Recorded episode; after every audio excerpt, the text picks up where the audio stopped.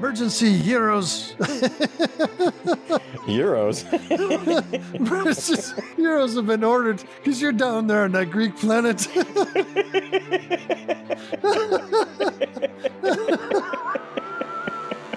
Welcome to Damn It, Jim, the podcast. A fun and fascinating look at the very influential Star Trek, the original series. Once again, I am your navigator, Dana Smith, and our captain of unlimited shenanigans is my good friend, Dan Calzaretta. Good evening, Dan. I like that. Every week there's there's like a new title. This is pretty amazing. Well, you're still a captain. I was going to raise you up to Commodore. So there are these websites or online kind of forums where Star Trek people kind of get together and they give themselves rankings and assign themselves ships and crews. And I Oh, don't yeah. really know how it works, but couldn't you just start out at like the top? You know? well, if you're starting your own ship and you got your own crew, yeah, I mean, somebody's got to be captain, right? Yeah. No, I meant like even higher than that, Admiral or Commodore or whatever. Yeah. or Supreme Overlord or something. Yeah. Yeah, I don't know. I don't know how that works, and I, to be honest, I don't really have the time to invest into finding out. Yeah, but how are you doing, Dana? Oh, pretty good. How'd you like the Super Bowl? But uh, really, what I wanted to know, Dana, was like about the food. The food at wherever you were for Super Bowl was it good? Yeah, my we went to my brother-in-law's house and he had uh, a taco bar set up, and he'd been working on the the meat all day. That could, that can get sore if you're. Oh, oh, oh, oh! I see. For the taco meat. Okay. Yeah, uh, my wife brought a vegetable tray, which barely got touched. and now you're having to eat all of it.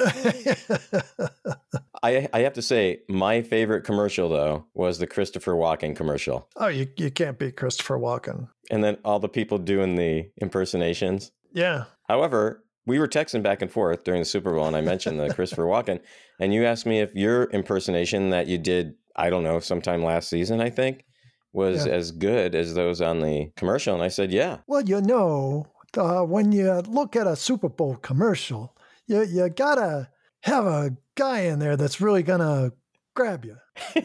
That's pretty good. I I can't do impersonations, Dana. I just can't do it.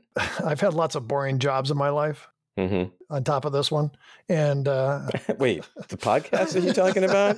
oh no, that's not what I meant. That's not what I meant. Well, that's what it sounded like. I got to go, Dana. I'm gonna hang up now. No, I used and I worked on this one production line. This uh, girl I was working on, I was trying to impress. There's always a girl I'm trying to impress in these Mhm. stories. She said her old boyfriend could do Popeye really well, and so I tried doing Popeye and was terrible at it.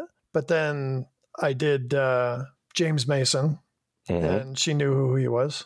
I Hmm. could also I could also do little Clint Eastwood at the time. Yeah. I would practice every day with the, the on this line with this woman I worked with, and uh, she would constantly say, "You know, you're getting better at all these. You're getting better." and so, and she never saw me as anything more than a whack job working on an assembly line, but Talking to himself. yeah, doing bad impersonations. But uh, That's funny. I didn't know that story. gave her a few laughs along the way. Sure. Yeah. So, Dan, should we uh, get to our listeners' comments? Yeah, we should. I got some exciting ones, I think, this week, Dana. Dan, our good friend uh, Matthew Fleming said, I've been listening to a few of your recent podcasts and I've discovered that Dan laughs like the Joker. Wait, I just laughed. Does that sound like the Joker? I never thought about it before, but he says, sounds kind of maniacal. Keep it up. I'm loving it. That's funny. I'll have to ask my wife. I mean, my wife thinks I'm a Joker anyway. So, But I mean, this could be your step. You wanted to be in a commercial, you Yeah. could end up doing voiceovers for like the Batman animated series. oh, okay. You could be the Joker. Wow. That'd be great. I want to be in a commercial. I've said that many times and I'm going to say it again. If anyone out there has any connection to the commercial world, I only have two requirements, Dana. One, I can't be blurred out. And two, I cannot have a speaking line. Laughing maybe, but not speaking. So moving along, Mark Haley said, when you view Star Trek as a collective entity, you really start to notice how much the series focuses on Captain Kirk. He says the Tholian web was a welcome diversion from the regular Kirk focused plot line. Kirk's relevance to the story was still there. He was trapped in a phasing universe, but his physical absence gave the supporting cast greater opportunity to develop their characters and have more dialogue. Uh, Grayson William Mayfield III said, as an admin uh, on Facebook, I personally recommend giving these podcasts a try. I've listened to a few and found them to be informative and entertaining. So, does he mean our podcast or just generally the podcast world? What is he talking about? It was uh, in regards to our podcast. Oh, nice. Awesome. Thank you for that. Our good friend Pam McClung said, another great podcast episode with quite a few laugh out loud moments. I have to agree with you that McCoy was being a jerk in this episode. good. Glad it's not just us. And as you point out, he was acting exactly the opposite of his usual. Usually, he'd been arguing that to with Spock to keep searching for Kirk, even if it was no longer logical. She said, "I did like the ending where Spock and McCoy both deny watching the message from Kirk. Here's the proof that Vulcans can indeed lie." And she corrected herself after that and said, "At least half Vulcans can lie." That was a half lie.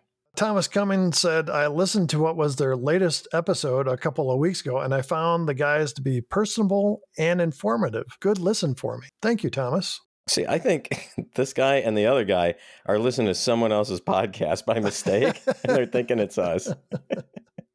Dan, you know, don't knock us so much. I think uh, we we did fairly well. Yeah, well, thank you guys for those comments. I, I appreciate that. So, Dan, that's all I've got. Did uh, we get any emails, or should I dare ask phone calls this week?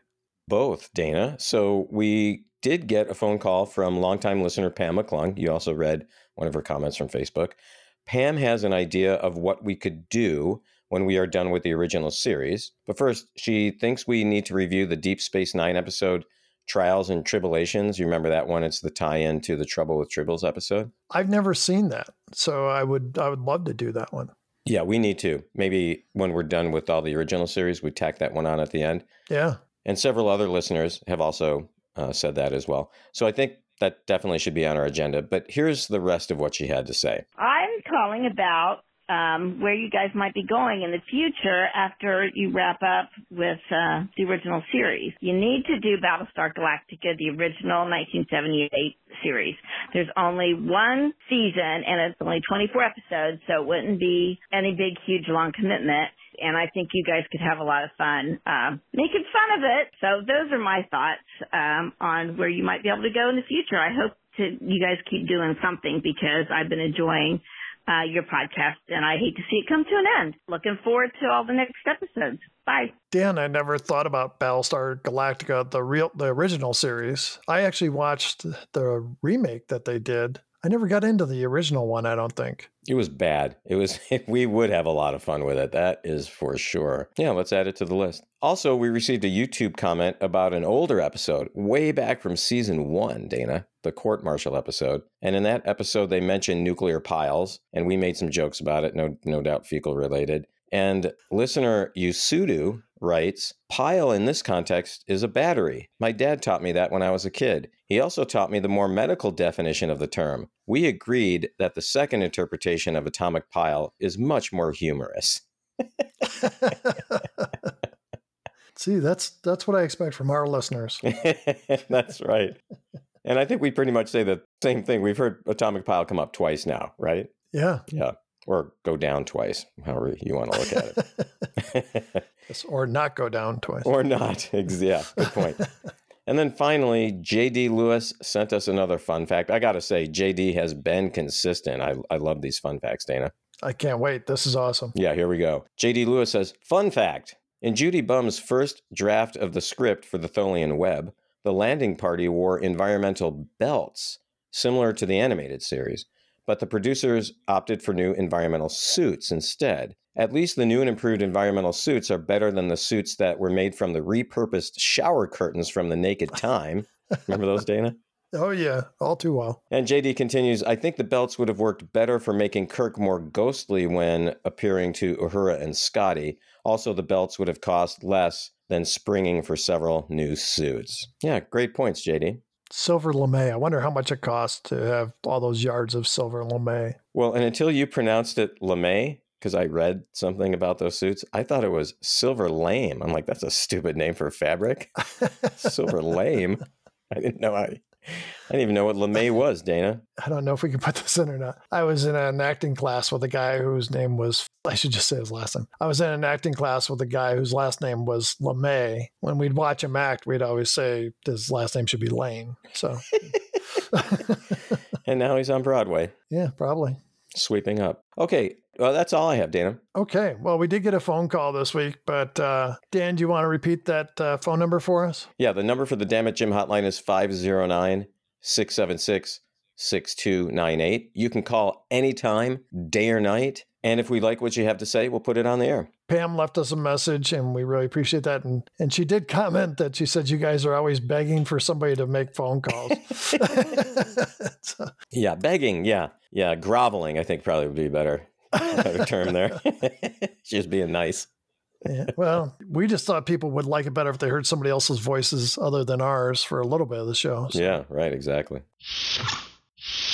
Okay, Dan, let's start on season three, episode 10 Plato's Stepchildren. Yeah, let's do it. If you're counting down, by the way, this is episode 14, so there's not that many episodes left. Okay, start off Captain's log, start at 5784.2. They are responding to desperate distress calls from an unknown planet. Kirk says, My science officer, Mr. Spock, is unable to account for this since he reported no signs of life on the planet. Dan, this is like three weeks in a row where Spock can't detect life on a planet.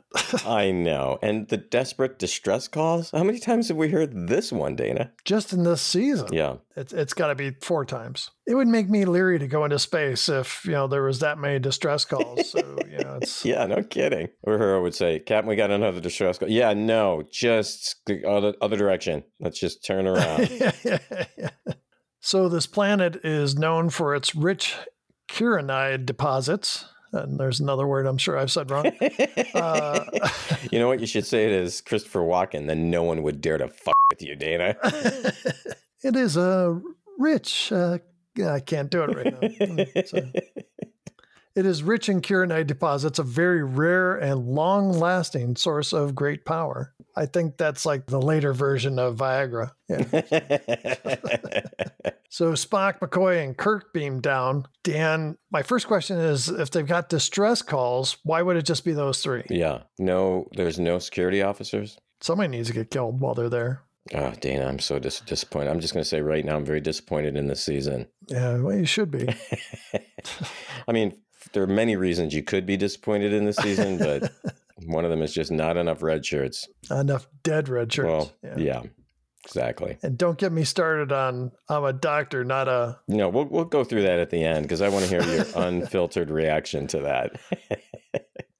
They beam down. The architecture is ancient Greek. There's like pillars and marble everywhere. They hear a voice that kind of bellows and asks if they are from the spaceship Enterprise. They see a big shadow on the back wall. Then the speaker comes closer and they see he's a little person. And he introduces himself as Alexander. Alexander explains that he sings, he dances, he plays games, and he's a very good loser. Kirk asks about the inhabitants of the planet. Alexander says, Oh, Platonians. I'm sure you've never heard of us. Our native star is Sanhandra. A millennia ago, just before it w- went nova, it- we managed to escape. So, how many words in there do you think I said wrong? Uh, probably none. I would say none, Dana. They all sounded correct to me. I can't wait to get our notes. so he says, Our leader liked Plato's ideas. See, Plato, Platonius, see? oh, I see. I never would have gotten it. Let's see. Explain that. He says, In fact, our present philosopher king, Parmen, sometimes calls us Plato's children, although we sometimes think of ourselves more as Plato's stepchildren. He says, Excuse me, some, someone's waiting for you. Suddenly he stiffens and appears to be pulled backwards, and the landing party follows him. They go in this other room where the floor is part chessboard, and a guy lies on a settee. Uh, a woman steps forward and asks, Who is the physician? And McCoy says, I am. She leads him to the guy on the settee, and McCoy looks and says, The wound on the man's leg should have been taken care of a long time ago. I wish we would have seen the wound. He just kind of lifts up the blanket and looks under there. Maybe it wasn't a wound at all. Yeah. You need treatment, but I'm not that kind of doctor. So uh, the guy says he scratched it, and he seems very casual about it. He asks if McCoy can help, and McCoy says, Well, I'm certainly going to try. He opens up his little med kit and goes to take out the hypo, and suddenly the hypo is floating in the air away from McCoy. And you could almost not see the strings. yeah, by the way it was bouncing around, it was pretty obvious it was on a string. Yeah. So the man asks where the injection is to go, and McCoy points to the man's arm. I, I wanted to speed past that, Dan.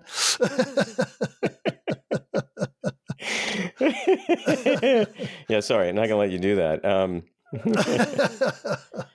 we both know where that injection needed to go, Dana. Put it in the wrong spot then. McCoy points to the man's arm, the hypo moves to the man's arm, and we hear the injection. Then it floats back towards McCoy. So we see Alexander's talking to the woman, and he says, Falana. Falania? Was it Falana or Falana? I don't know.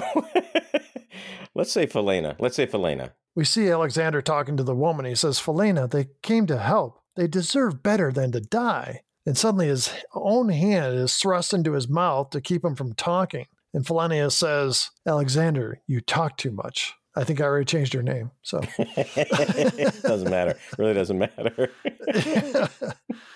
the new captain's log is stardate 5784.3. Dr. McCoy is endeavoring to treat the leader of a strange group of people. When their planet Novad, millennia ago, they transported themselves to Earth in the time of Socrates and Plato. After the death of the Greek civilization they idolized, they came to this planet and created for themselves a utopia patterned after it. But Dana, we've heard this before. We we've heard this exact storyline with Who Mourns for Adonais, right? Yeah. So McCoy joins Kirk and Spock, who have been watching the whole thing. Kirk asks how a scratch could be such a problem. McCoy responds, Neither do I, but it has. How do I knock out an infection when the tricorder doesn't even show any information about on Platonius bacteria? All I can do, and this is going to take time, is to try to match his bugs with a known strain and hope. None of that made any sense to me. I'm not a doctor. Yeah, well, it's obvious he isn't either. But, uh... well, I, I, do have a question. So Kirk and Spock are just standing there the whole time. Yep. Watching this. It's taking place in just a matter of a couple of minutes, right? Yeah. When does he do the second captain's log? Where does that come in? Like, is he back there in the corner? Uh, captain's log, uh, 63.4. We're among these very strange people. You know, where does where does he do the log? Excuse me, I gotta I gotta go take a bathroom break and yeah, I got to go drop a log. Yeah, but but so. different type of log, you know. But don't tell them, Spock. oh, it's okay. You're a Vulcan. You can't lie. So. oh, wait a minute. you can kind of half lie, maybe. Yeah. Kirk asks Falana about the psychokinetic power. She starts to say two and a half, then stops and says, ever since we arrived here. And McCoy asks about the medicine and why no doctors. And she says they were part of a mass eugenics program on their home planet. We'd never heard of this either. Uh, exactly right. Pared down to a population of 38, we're perfect for utopia. So she uh, asks, How old do you think I am? And Kirk seems afraid to guess. And she says, Don't worry, I'm not vain. And Spock says, 35. that was great, that scene. Yeah. And she looks stunned and she goes, That old? She says, I stopped aging at 30. In fact, she kind of doesn't she put her hand under her chin, like trying to check if, you know, she's got the turkey jaw thing going? Yeah. And Spock's like, you stopped aging at 50. I like that scene. I thought it was pretty funny. Yeah, no, it was perfect. And again, Leonard Nimoy just delivers the line perfectly. He did, yeah. And she says, Well, you're off by 2,000 years. She says, I am 2,300 years old. She goes on, We scarcely have to move anymore, let alone work. Kirk says, That's why you have no resistance. She says, Yes. A break in the skin or a cut, all can be fatal. So, right then, Parmen starts moaning. I always want to call him Parmesan. And yeah, exactly. Yeah.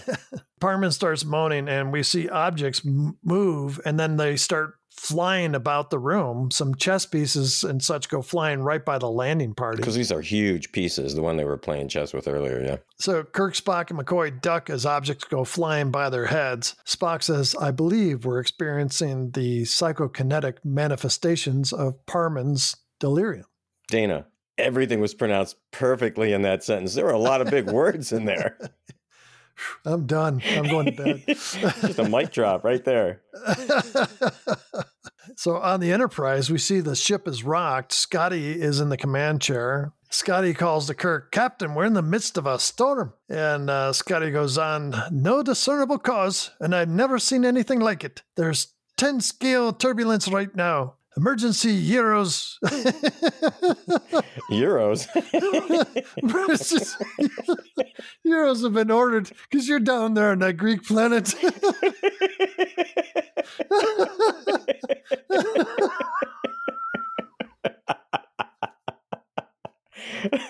That's brilliant, Dana. That is brilliant.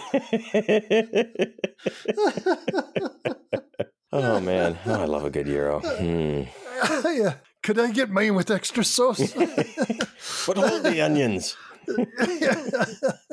I get a date later. that would have been funny though if he ordered emergency euros. I mean that. God, I, lo- I do love euros though. I mean, oh, I lo- I love euros. Yeah, Chicago had great ones, right? Chicago had the best. Yeah. Scotty says no discernible cause. I've never seen anything like it. There's 10 scale turbulence right now. Emergency gyros and stabilizers at maximum. If this keeps up, Captain, we can't last. It's always doom and gloom with Scotty. What's going on? yeah, that's why Kirk just didn't hang up on him. It's like, yeah, whatever. so Kirk says, engines at full speed. Get her out of orbit and into space. Aren't they in space? I know. I thought the same thing. So back on the bridge, Scotty says, I tried that, sir. She's locked tight. Kirk says, then there's nothing you can do but batten down and weather it out. So Kirk orders McCoy to give Parmen a shot and knock him out. McCoy goes and has to dodge more flying stuff. And he's ready to give him a shot, and Parmen throws McCoy around, telekinetically, of course. Sure. McCoy tries to get close, but ends up pinned against the wall. Then Alexander seems to be taking a lot of punishment. He's getting beat up and thrown about by an unknown force. McCoy manages to break free of the wall and gives Parmen a shot, but now Alexander is being strangled. Kirk yells to McCoy, Shake him! Break his concentration! And McCoy tries shaking Parmen, but still Alexander is being strangled. Finally, he stops and Alexander is safe. Felina comes to Kirk as Scotty reports the ship is okay now. Felina says, I don't know how we can ever thank you. She invites him to stay, and Kirk says, Well, we must return to our ship. McCoy says he needs to stay until Parmen's fever breaks. Kirk says, Well, we better stay then. And so Alexander leads him in, off into another room. So in the other room, Alexander thanks Kirk for saving his life. He says, There's something I should tell you. And then he stops and says, I didn't know people like you existed. You get a feeling that's not what he was going to say. Yeah, he was going to say something and he stopped a little short. So Kirk asks, Where is everyone? And Alexander says, They're in chambers meditating. And then Kirk says, Alexander, are there other Platonians like you? And Alexander says, What do you mean, like me? Kirk says, Who don't have the psychokinetic ability. And then Alexander kind of lightens up and says, Oh, I thought you were talking about my size because they make fun of me for my size. And he pauses and says, But to answer your question, I'm the only one without it. I was brought here as the court buffoon. That's why I'm everybody's slave and I have to be 10 places at once and I never do anything right. He asked Kirk, Listen, where you come from, are there a lot of people without the power and my size? Alexander, where I come from, size, shape, or color makes no difference. And nobody has the power. And all of a sudden he is thrown and then twisted away. He says, Somebody wants me. And he's like pulled out of the room.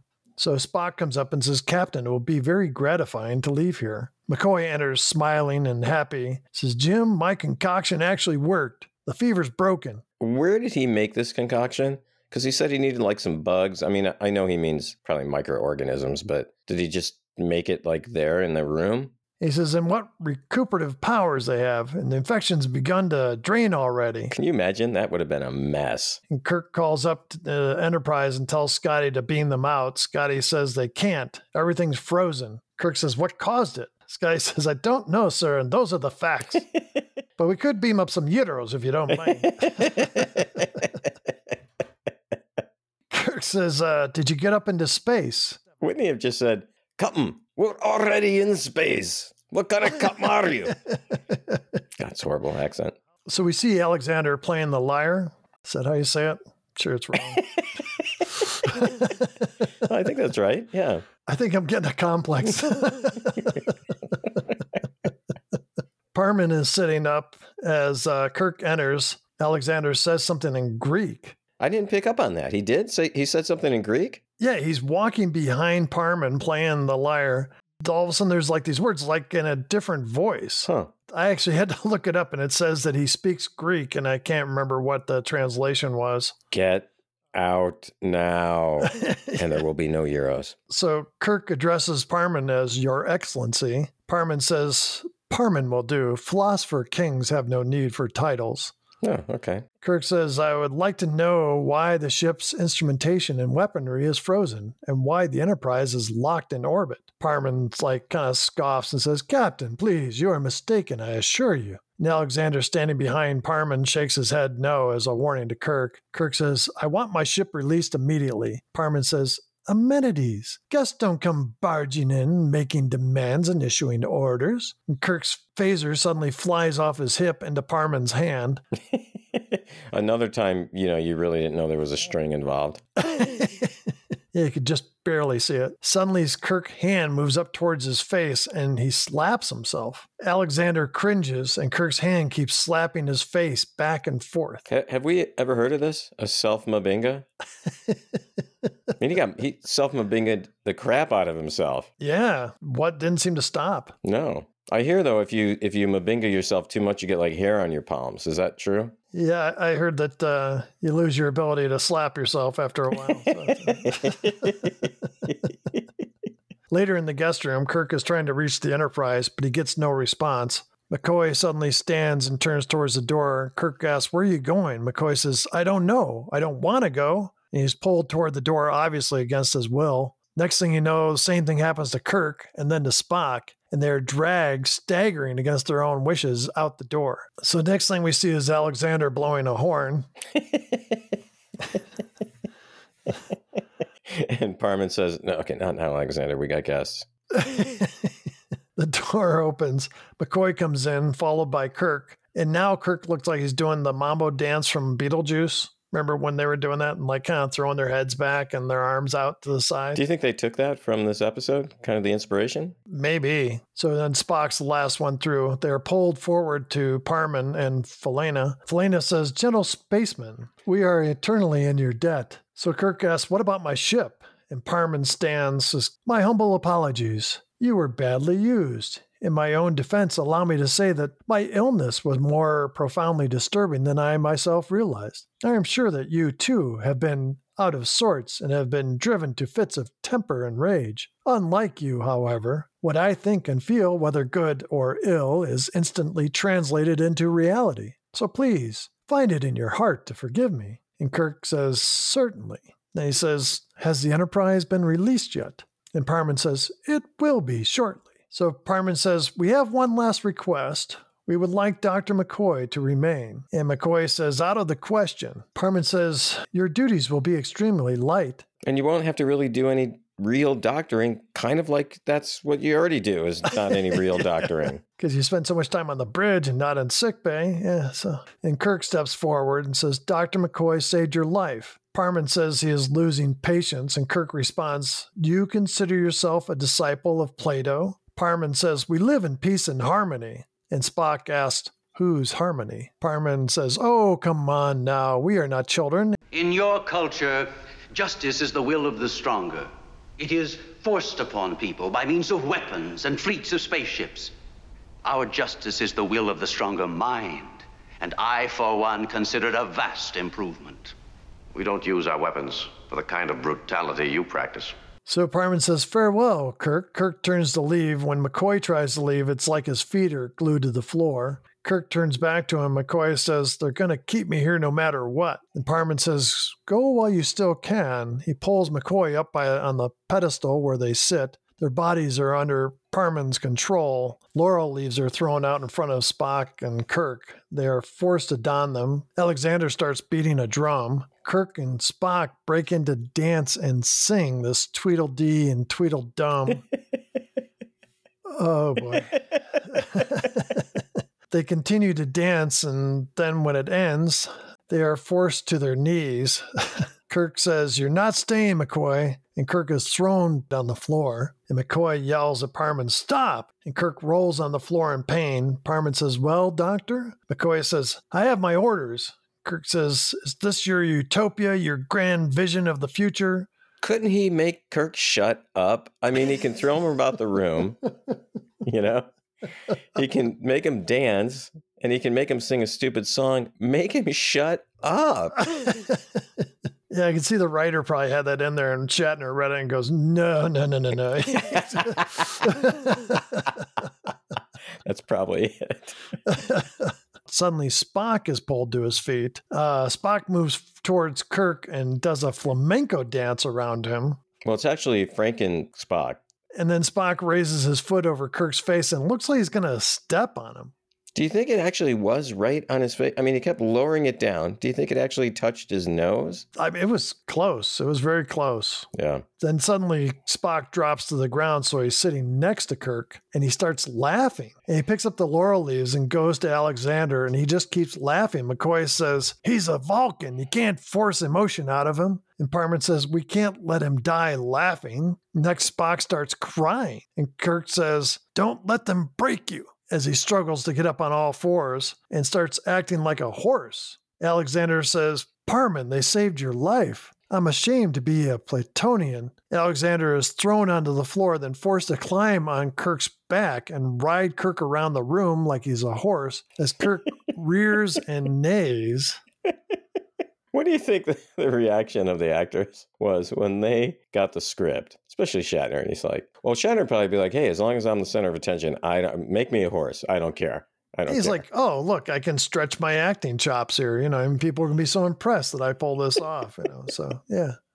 because they know the show is going to end here pretty soon, and he needs another job. So Parmen looks to McCoy and says, How can you let this go on? And McCoy looks very deeply concerned. Yeah, because he's looking at Kirk act like a horse, and he's like, "That doesn't look like a horse to me. That's not even close." Later in the guest room, Spock is sitting there in a daze. Kirk asks if there's anything he can do for him. McCoy says nothing. He must come through this by himself. So Spock finally says, I trust they did not injure you, Captain. Kirk says he's okay, just a little sore. and his voice is a little hoarse. Wow, nice one. McCoy says the release of emotions, Mr. Spock, is what keeps us healthy. Emotionally healthy, that is. yeah, uh, not like you know release of other things in the Schmitter, which will keep you healthy also. But in this case, we're talking emotion, Spock. Spock says, That may be, Doctor. However, I have noted that the healthy release of emotion is frequently very unhealthy for those closest to you. Well, kind of like when he threw the soup at Nurse Chapel in Amok Time. Spock says, Do you still feel anger towards Parmen? And Kirk says, Great anger. And Spock says, Then you must release it, gentlemen, as I must master mine. I might have seriously injured you, Captain, and even killed you. They have evoked such great hatred in me. I cannot allow it to go further. But good dancing. But good dancing, though, Dana. So I must master my flamenco dance. Hey, back to the whole flamenco thing, Dana. I'm sorry, but okay. Greek civilization was several thousand years ago. Yeah. yep. And probably several thousand miles from Spain, where I assume flamenco dancing originated, and also separated in time. How the hell did they know about flamenco dancing? Maybe they reached into Spock's mind and it was something he's always wanted to do.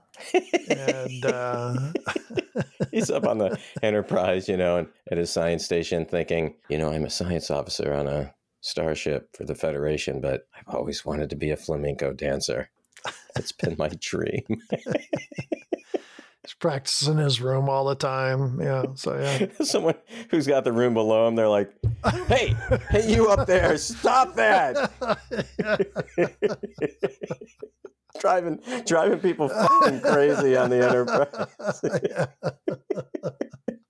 All right, sorry, sorry to get us off track there, but it just No, it's okay. just bothered me. Is that ramble jar worthy? I'm not sure. So Yeah, probably that's not, but I'm sure there will be other things that will.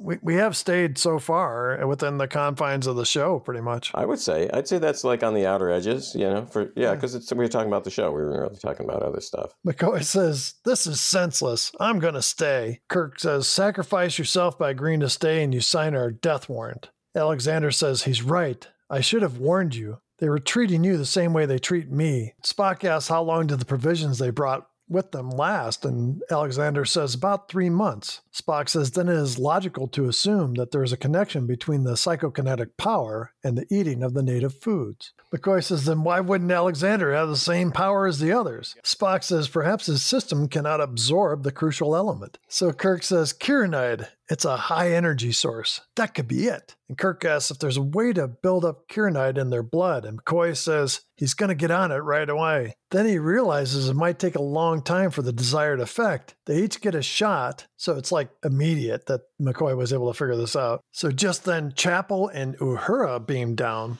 and they both look like they're trying to talk, but no words come out. So they are obviously under Parmen's control. And then all of a sudden, they get marched out of the room.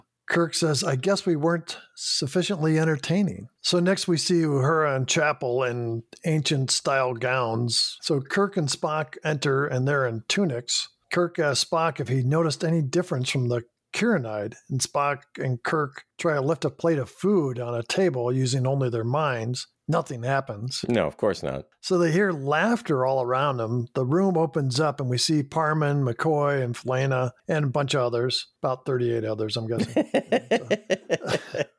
I was looking to see, and it was not, Dan. It was not 38. yeah, no. There may have been 12, maybe at the most. Parmen Stan says, fellow Academician. Academia nuts. Welcome as we. I even practiced saying this yesterday.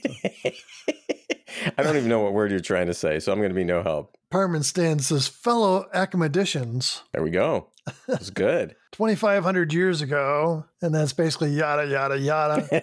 Uh, Thank you. Thank you for not putting that speech in. and ends with This night is indeed a festive occasion, for tonight we welcome into that brotherhood its first new member. Oh, this is like a welcome celebration for McCoy. Oh, he said new member. I thought like he got a, you know, transplant or something. Well, McCoy did lift up, you know, the blanket and looked under there, and he's like, mm, I don't think I can do anything about that.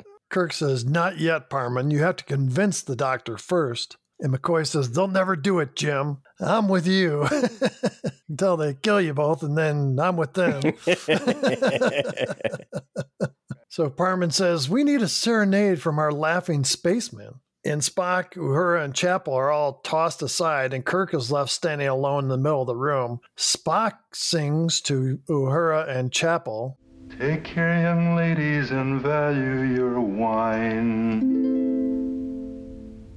Be watchful of young men in their velvet prime.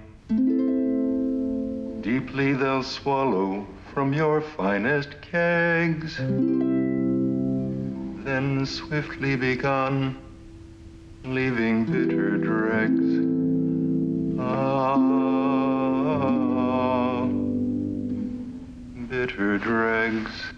Parmen causes the furniture to move and uh, the crew to be moved around again. The women are now on couches, or actually, I think they're tables. The men move back and forth between the two women. So it's like one minute Spock is with Chapel, and then he gets up and goes to Uhura and, you know, trades places with Kirk, and then they go back. Ends up that uh, Spock is with Chapel. She asks for him to make it stop, and he says he can't. And they're like embraced now. And she says, For so long, I've wanted to be close to you, but all I want now is to crawl away and die. That's that's romantic.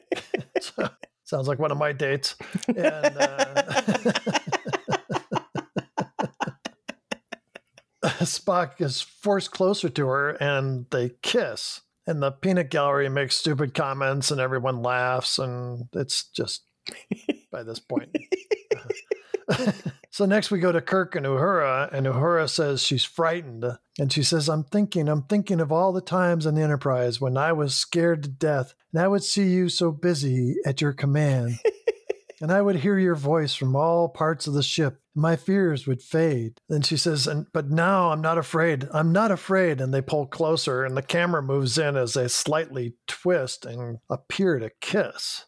Yeah. So Parmen brings a bench over with a whip, and other devices of pain are strewn across it. Kirk grabs the whip, and Spock takes the red hot poker. Yep, we always knew that he was about the red hot poker. and they start going towards the women. Kirk cracks the whip and turns back to Parmen. He says, You're half dead, all of you. You've all been dead for centuries. We may disappear tomorrow, but at least we're living now. And you can't stand that, can you? So, Dana, at least this speech didn't go on and on and on. I mean, that we got to give it the writer that credit, I think. So Kirk cracks the whip at Uhura, and Alexander crawls over the rail, and Spock approaches Chapel with the poker. The red hot poker. I, I have here. Wait for Dan's comment. I mean, it was the tip was glowing, Dana. And Alexander picks up a knife from the bench and starts towards Parmen. Philana warns Parmen. Parmen makes Alexander turn the knife on himself. Everyone watches as it looks like Alexander will stab himself. Then he turns his knife away from his body, and Parmen says, Who did this? And Kirk throws down the whip and says, I did. And he laughs. it's dumb, Dana. That part was just dumb. he laughs. He's like, ha, ha, ha, and Parmen says, Impossible. And Spock says, Quite possible and logical. But Spock throws away the poker and he doesn't just like toss it out in front of him. He kind of like throws it over his shoulder, right where Chapel's sitting. She's like, Well, he told me he was going to give me the red hot poker someday. And I guess that's what he meant. Yeah, that would have been hilarious. You know, you throw it away and he goes, ah! she just bursts into flames, you know. Big poof, poof up behind him.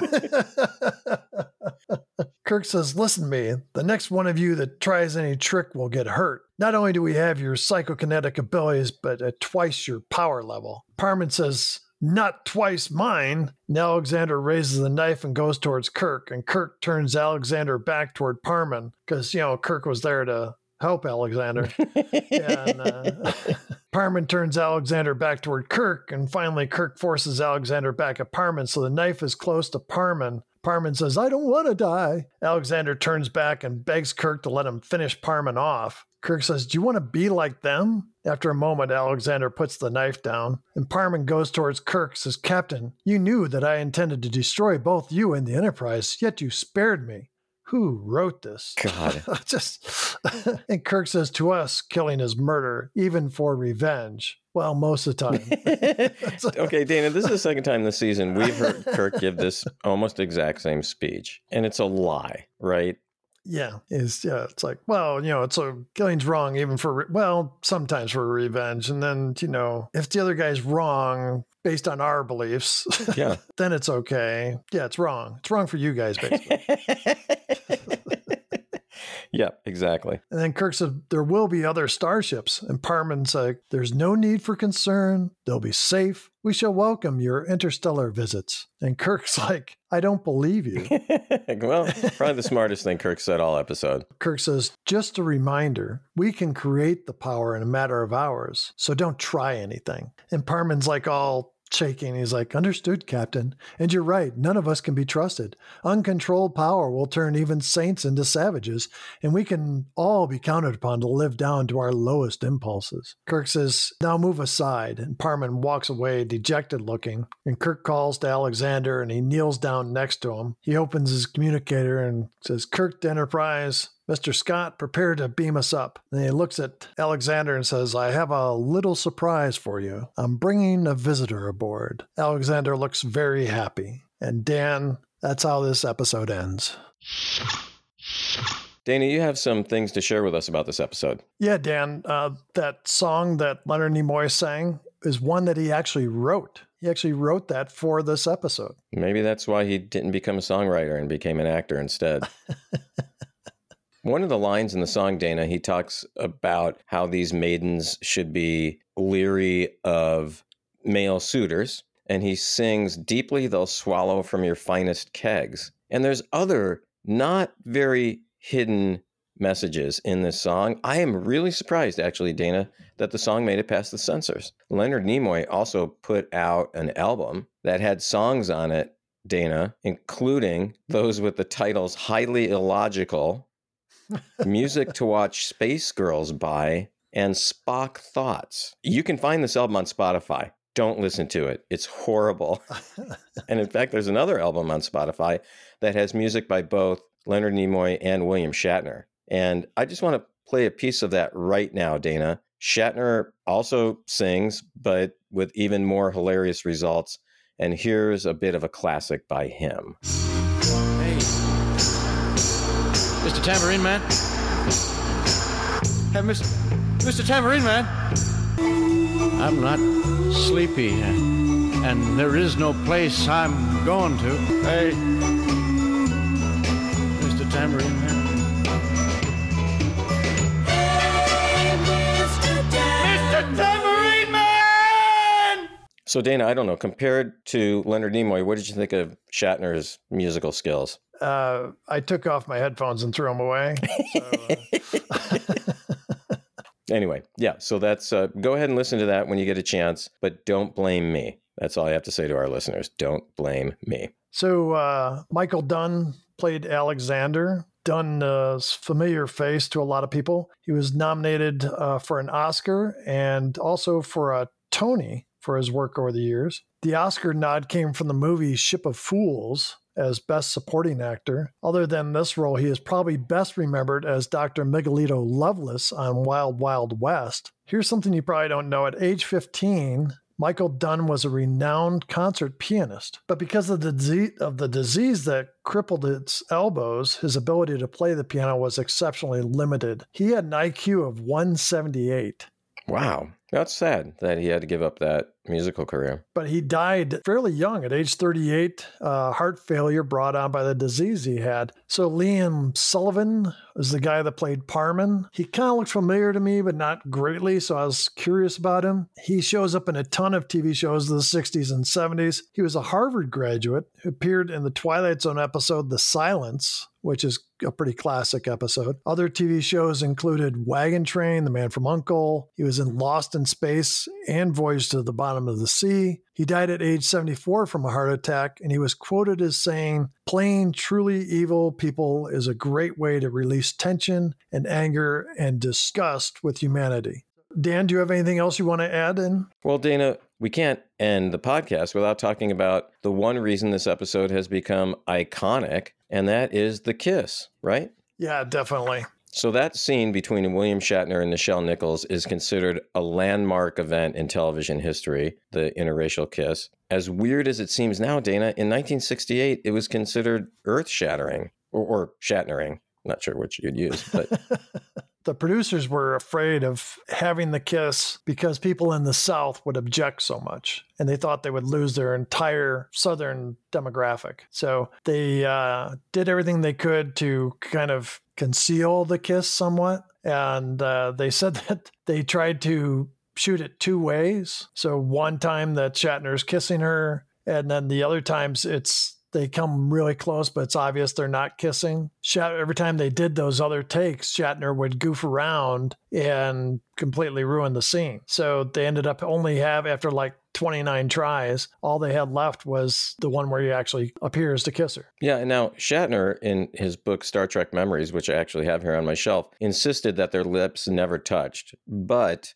Nichelle Nichols wrote in her biography in 1994, Beyond Uhura, that the kiss was real, even though during the takes, like you said, the camera angle obscures their lips. But she also gave that same account in several recorded interviews. So why would one say it happened and one say it didn't happen? I don't really know. So, Dan, this was supposed to be the first interracial kiss on American television. That's what they always say, right? Not necessarily true. Actually, Anne Bancroft, who's uh, known from uh, The Graduate and Uh, several other movies, Right. raised eyebrows when she gave Sidney Poitier a kiss on the cheek along with his Oscar, the Academy Awards broadcast in 1964. And in 1967, Nancy Sinatra and Sammy Davis Jr. greeted each other with an on screen kiss in the televised musical variety special, Moving with Nancy. It's, it's crazy to think that, I mean, it's 50 years ago. You and I grew up during that time, and it just seems weird that that was such a big deal. Right.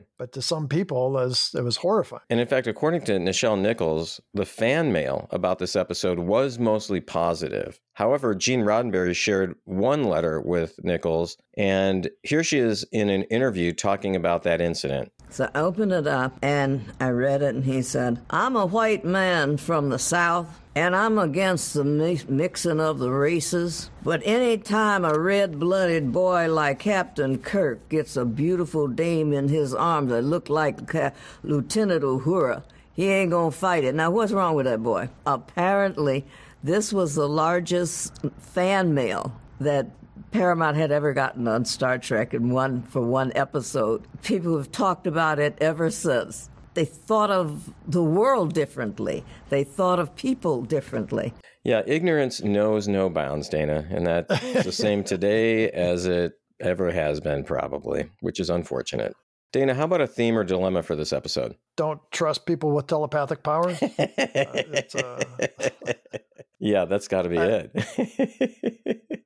Once again, I, I think it's absolute power corrupts absolutely. So, how about you? Do you have a theme or dilemma for this episode? I'd say it's pretty much the same. You know, we've talked about this theme several times already. This is at least what, the fourth, fifth time, maybe, Dana? Yeah, I think so. And does power really make people do things they, you know, otherwise wouldn't do, especially mean or evil ways? You know, there are more examples of that than people using their power and wealth for the collective good, don't you think? Yeah, that's uh it's unfortunate, but seems to be very true. Okay, Dan, do you have a best part for this show? I had some real issues with the show, Dana, as people probably picked up on. But Michael Dunn, who played Alexander, I thought he was excellent. I thought he was the highlight of the show. This easily could have been played in a different way. Exact same words in the script, but played where he was making himself out to be a caricature. But instead, I thought he really played the role with grace and dignity, was very persuasive. For me, he was the best part of this entire episode. I agree with you. I also have that as one of my uh, best parts of this episode. That uh, I, I think he showed humanity, you know, which is not an always, always an easy thing to show. Do you have another best part for us, Dan? Yeah, Dana, the next best part for me was the flamenco dancer. That was not just a stunt actor, that was actually a real flamenco dancer by the name of Armando Gonzalez. That's crazy. I could have sworn it was Spock. Yeah, I mean Leonard Nimoy.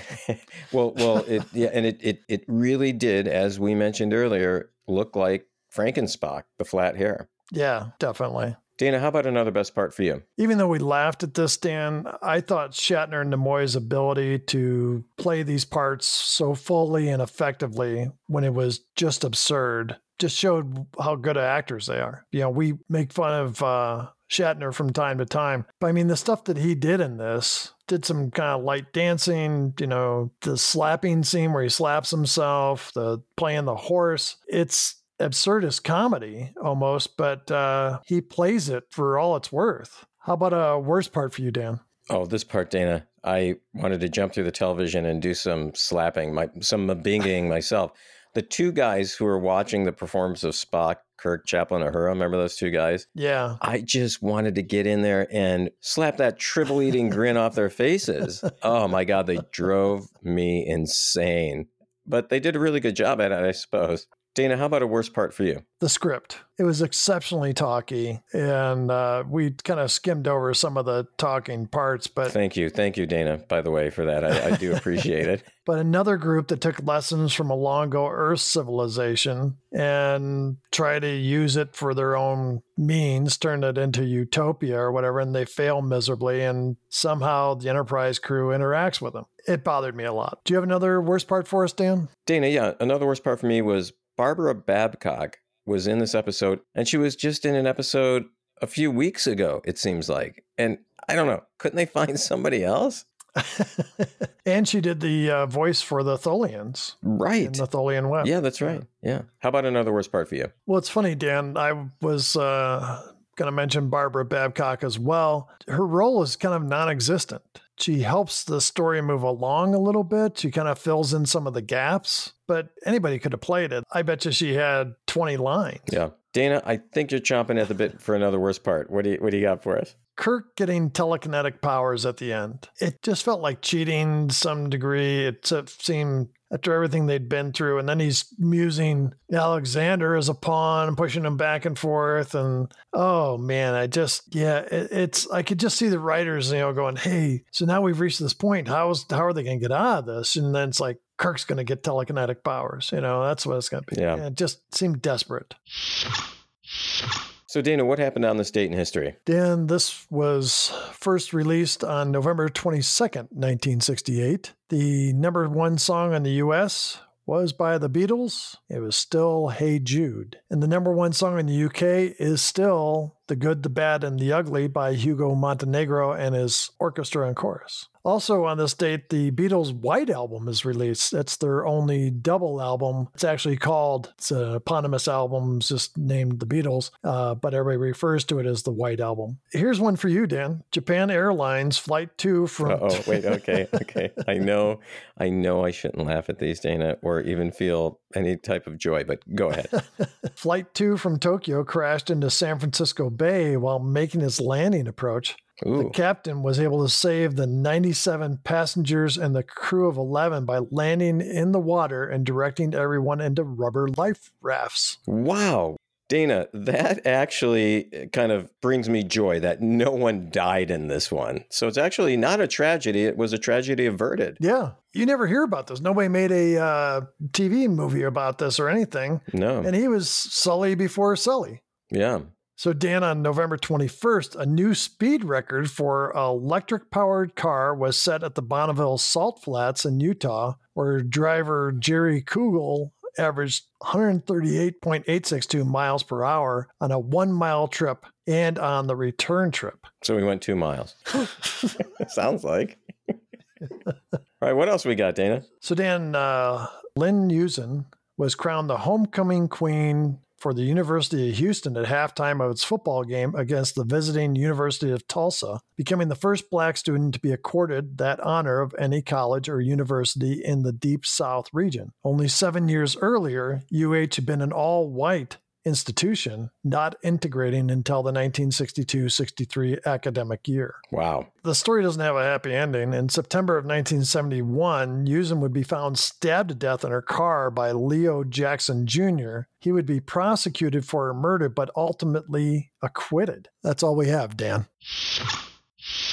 Hey, Dana, how about if we do the counts? Dead crewman count, Dana. None. 47.5 is where we're still stuck at. How about the shirtless Kirk Rip shirt Kirk count? We saw a nipple. I think it counts. Yeah, so we're now up to 19. Is that a shat nip? Is that what we'd call that? A uh, the he's dead count. nope, not this week. So we're at 22. I'm a doctor, not a fill in the blank, Dana. Again, nothing. So we are still at eight. we only have 14 more chances, right? This was 14. So So we got 13 more chances? yeah, lucky 13. All right, maybe we'll get one. Didn't we make a bet on that? We did. You bet that he doesn't say any more. I bet that he says at least one more. And I think the bet was for Garrett's popcorn, Garrett's popcorn. That's what it was. Yeah. which we might have to change to adult diapers, but yeah, just as good. We might have to. How about the supreme being count, Dana? I have zero. What do you have, Dan?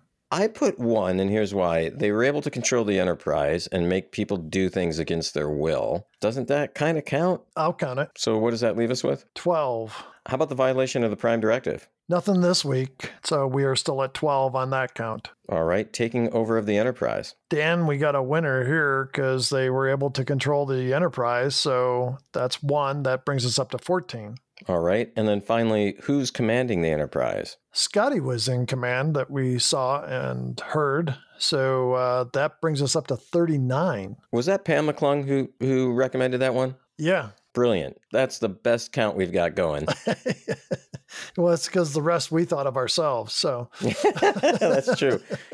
Dana, this week we had four counts that changed. I thought that was pretty good. Well, Dana, overall, you know, this episode was kind of on the ridiculous side. However, I thought the idea in some ways was kind of cool. I mean, the kiss, even though it wasn't the first interracial kiss on television, you know, is is iconic. Everyone knows that about Star Trek. They don't have any clue what the episode was, probably, but they know it happened. I thought Michael Dunn as Alexander was excellent. If the writing could have been tweaked a little bit, this could have been maybe one of the best episodes. Wow, we're a little bit flipped here. Usually I like episodes better than you do. I, have always remembered this episode and not fondly. Uh, it's just always bothered me. The you know, the kiss is great. Michael Dunn nearly saves the show. It just seemed weak. You know, it's a rehash of some other ideas we've seen. People with, you know, powers can make the crew do what they want. Just bothered me. I am not a big fan of this episode. okay. Can I can I amend my statement? This episode sucked, Dana. It was really horrible. and not a tweaking of the writing, but a complete rewrite would have made this episode brilliant. That's what I meant. It, it, still had the kiss. Yeah. So. it still had the kiss. and Michael Dunn, like you said, I think yeah. you're right. He almost saved it. Well, Dana, had a great time once again talking about this episode. What do we got coming up next week? Dan, next week is Wink of an Eye. All right. Well, had a great time tonight, Dana. I'd like to thank everyone who wrote in. Thank Pam for calling in. Once again, we do have a number that you can call the Damnit Jim hotline at 509 676 6298. And Dana, have a great rest of your week. Dan, it's always fun to get together with you and talk about Star Trek, even on some of the lesser, well appreciated episodes, shall we say. So uh, it's great fun. And thanks to all of our fans and friends who have uh, been very supportive for us. Just remember there's 13 episodes left uh, of the original series. So uh, we're still working on what we're going to do next. Until we meet again, live long and prosper. Thanks once again for listening to Damnit Jim, the podcast. We'd love to hear from you.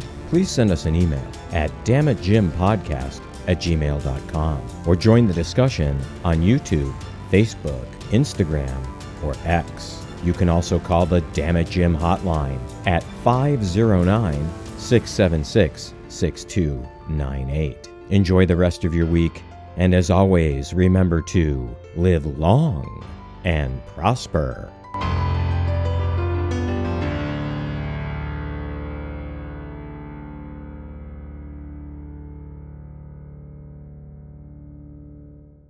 This has been a Ramble Jar production.